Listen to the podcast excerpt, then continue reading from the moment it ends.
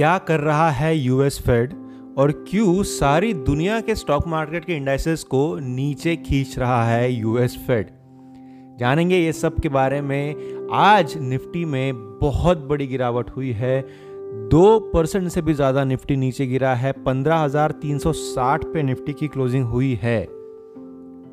आज बात करेंगे इन सब चीज़ों के बारे में। दोस्तों मेरा नाम है अनिकेत चौधरी और फिन आज़ाद पॉडकास्ट पे आपका स्वागत है। अगर आप आपके पर्सनल फाइनेंस को मैनेज करना चाहते हैं mutual fund stock market retirement planning children education planning या कोई भी और हेल्प चाहते हैं पर्सनल फाइनेंस रिलेटेड तो मुझे seven zero five eight two four eight six zero two इस नंबर पे व्हाट्सएप कर सकते हैं। व्हाट्सएप की डायरेक्ट लिंक आपको यहीं पर डिस्क्रिप्शन में भी मिल जाएगी। तो जैसे मैंने कहा, पंद्रह हज़ार तीन सौ साठ के ऊपर में निफ्टी आया है और ये क्यों हुआ है?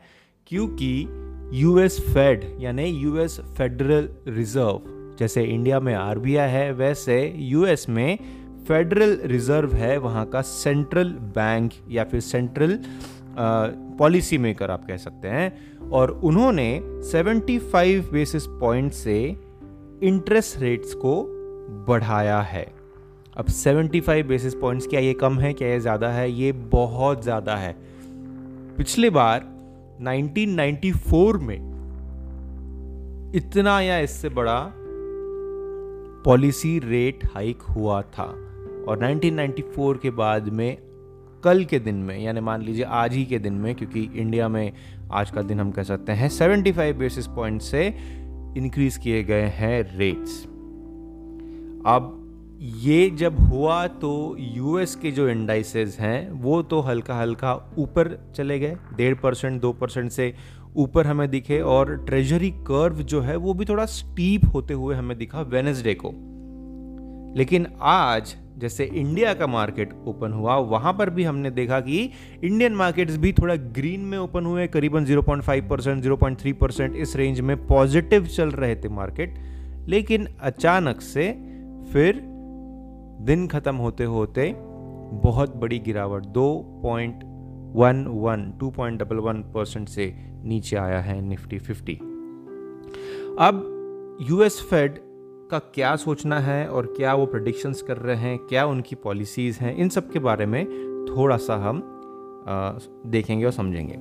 तो फेड चाहता है कि वो उनका जो पॉलिसी रेट है वो करीबन 2.25 2.5 यहाँ तक के पहुँचा दे। और अगली बार जब उनका मीटिंग होगा तो करीबन 50 से 75 का हाइक 50 से 75 बेसिस पॉइंट्स का हाइक फिर से एक बार वो करने का सोच रहे हैं। राइट तो एक 3 परसेंट टू 3.5 परसेंट के जोन में वो अपने इंटरेस्ट रेट्स को ला करके रखना चाहते हैं, जहाँ पर कि एक बैलेंस वो मेंटेन करना चाहते हैं ग्रोथ और इन्फ्लेशन के बीच में। और फेड के इकोनॉमिक प्रोजेक्शंस जो है, वो इन्फ्लेशन को अराउंड दो परसेंट देखते हैं। 2024 तक उनका इन्फ्लेशन दो परसेंट तक आना चाहिए, ऐसा उनका एक प्लानिंग है। ग्रोथ को भी नियर अबाउट टू परसेंट देखते हैं और अनएम्प्लॉयमेंट को नियर अबाउट चार परसेंट उनका एक होराइजन है 2024 तक के और वो धीरे धीरे चाहते हैं।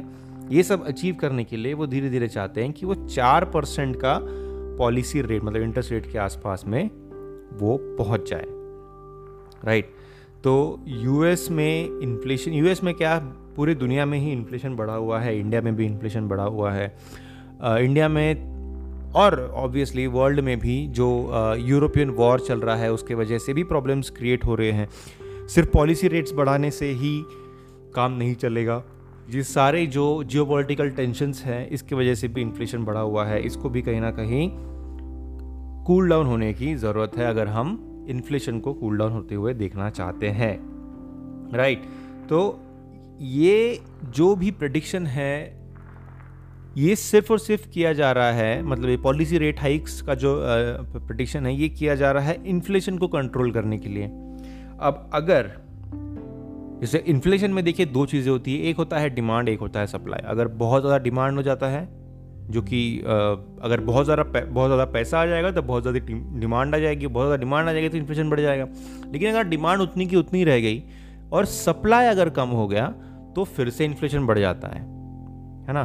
तो अगर आप सिर्फ़ लोगों के हाथ से पैसा छीनना चाहते हैं, वहाँ से लिक्विडिटी कम करना चाहते हैं तो डिमांड कम होगी राइट दैट इज़ फाइन लेकिन अगर सप्लाई भी साथ में कम हो गया तो फिर इन्फ्लेशन कंट्रोल में कैसे आएगा? फिर नहीं आएगा। इसलिए सप्लाई साइड को मेंटेन करना बहुत बहुत ज़रूरी है।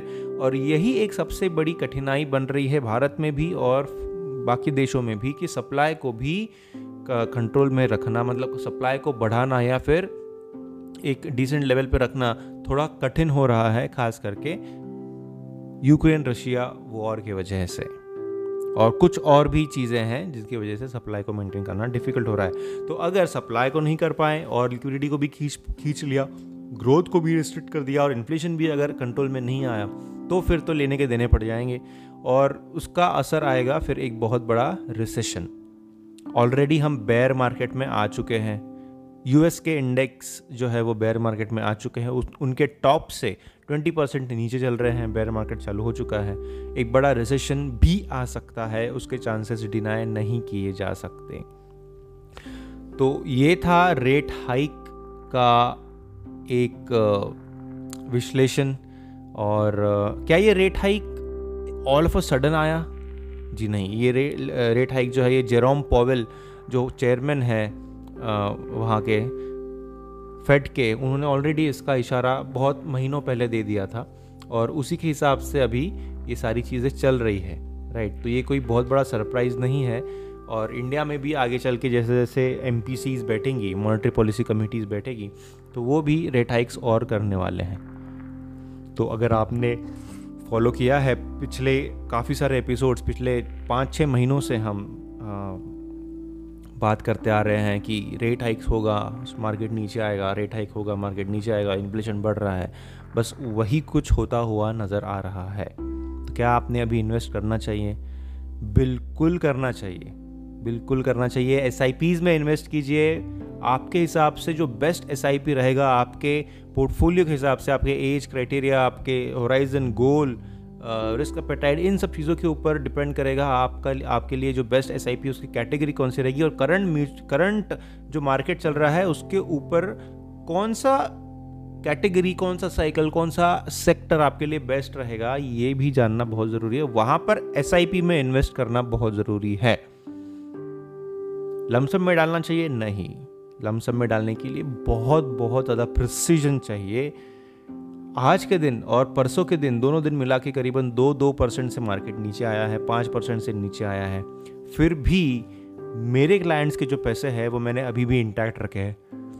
मैं और एक और एक अपॉर्चुनिटी चाहता हूँ जहाँ पर और थोड़ा मार्केट नीचे आए और वहाँ पर फिर मैं एक एंट्री लूँ। उसके बाद भी मैं और ज़्यादा वेट करके प्रिसीजन से लमसम को एंट्री दूँगा। तो अगर आप लमसम डालना चाहते हैं तो भी कांटेक्ट कीजिए। आप खुद होकर लमसम प्लीज़ मत डालिए। अभी का मार्केट सिचुएशन ऐसा है कि you really screw it up और फिर आप कोसेंगे कि यार म्यूचुअल फंड बेकार है। म्यूचुअल फंड में हमेशा लॉस होता है। म्यूचुअल फंड में दो साल हो गए, पैसा ऊपर ही नहीं आया। ऐसा होता है, हो सकता है करंट मार्केट सिनारियों में। इसलिए कॉन्टैक्ट कीजिए। बेस्ट एनएवी के ऊपर में एंट्री लेना बहुत ज़रूरी है। अगर आपको बहुत जल्द अच्छे रिटर्न्स चाहिए है तो। तो कॉन्टैक्ट कीजिए मेरा व्हाट्सएप का डायरेक्ट लिंक आपको यहाँ पर डिस्क्रिप्शन में मिल जाएगा। साथ ही में दोस्तों फिन आज़ाद का ऐप है, जिसके ऊपर एक बहुत ही शानदार कोर्स हमने टेक्निकल एनालिसिस का बनाया हुआ है।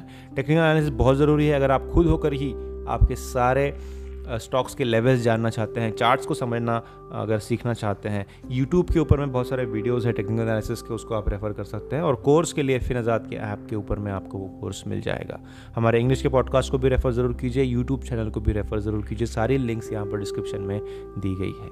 बहुत बहुत शुक्रिया आखिर तक सुनने के लिए, आपका कीमती समय देने के लिए और मैं जल्द मिलूँगा आपसे। Thank you